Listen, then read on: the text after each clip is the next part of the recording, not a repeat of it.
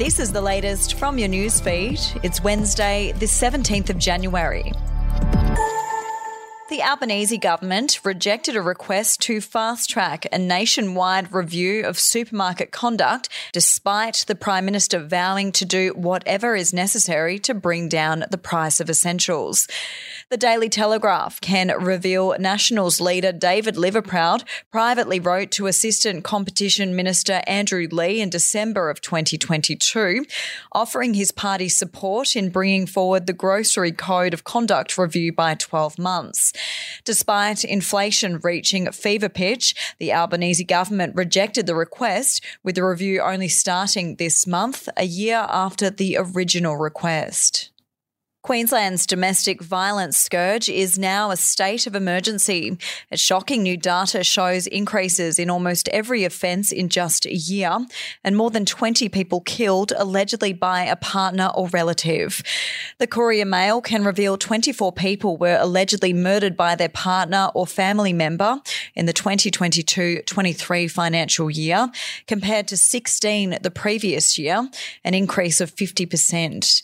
And a third of the alleged alleged killers had a domestic violence order against them or had contact with police in the 12 months before their deaths.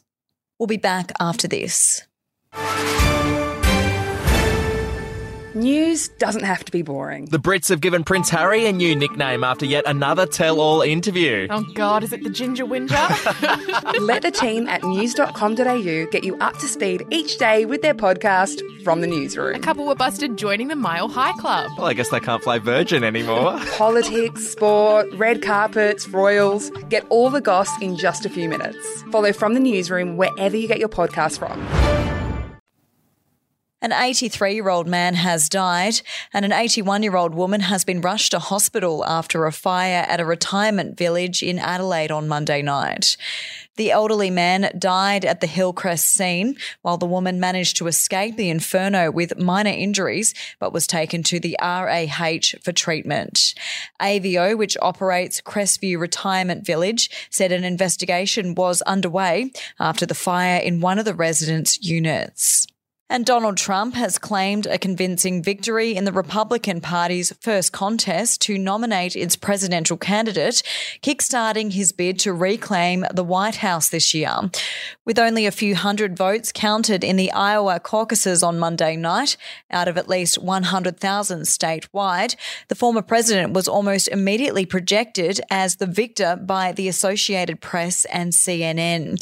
He said he was greatly honoured by the early call despite complaints from the campaign of his rival, Ron DeSantis.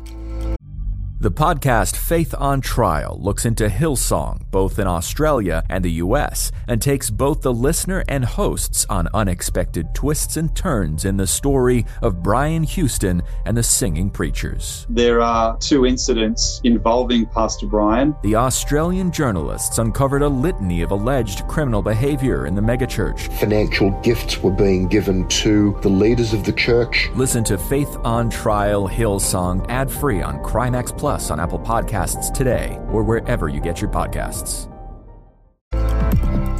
We'll have an update to your newsfeed tomorrow.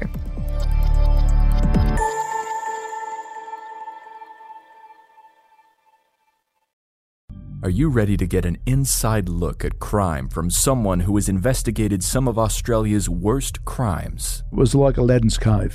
The luminol found bloodied footprints and bloodied handprints on a wall, so it's Yeah. just like a horror movie. Former homicide detective Gary Jubelin sits down with cops, crims, addicts, victims, small time cheats, and big town lawyers as they tell their incredible stories. My house got raided. Next thing you know, I got bail refused. Next thing you know, I'm on a truck Yeah. to Parklea Prison. Listen to I Catch Killers early and ad free on Crimex Plus on Apple Podcasts today or wherever you get your podcasts.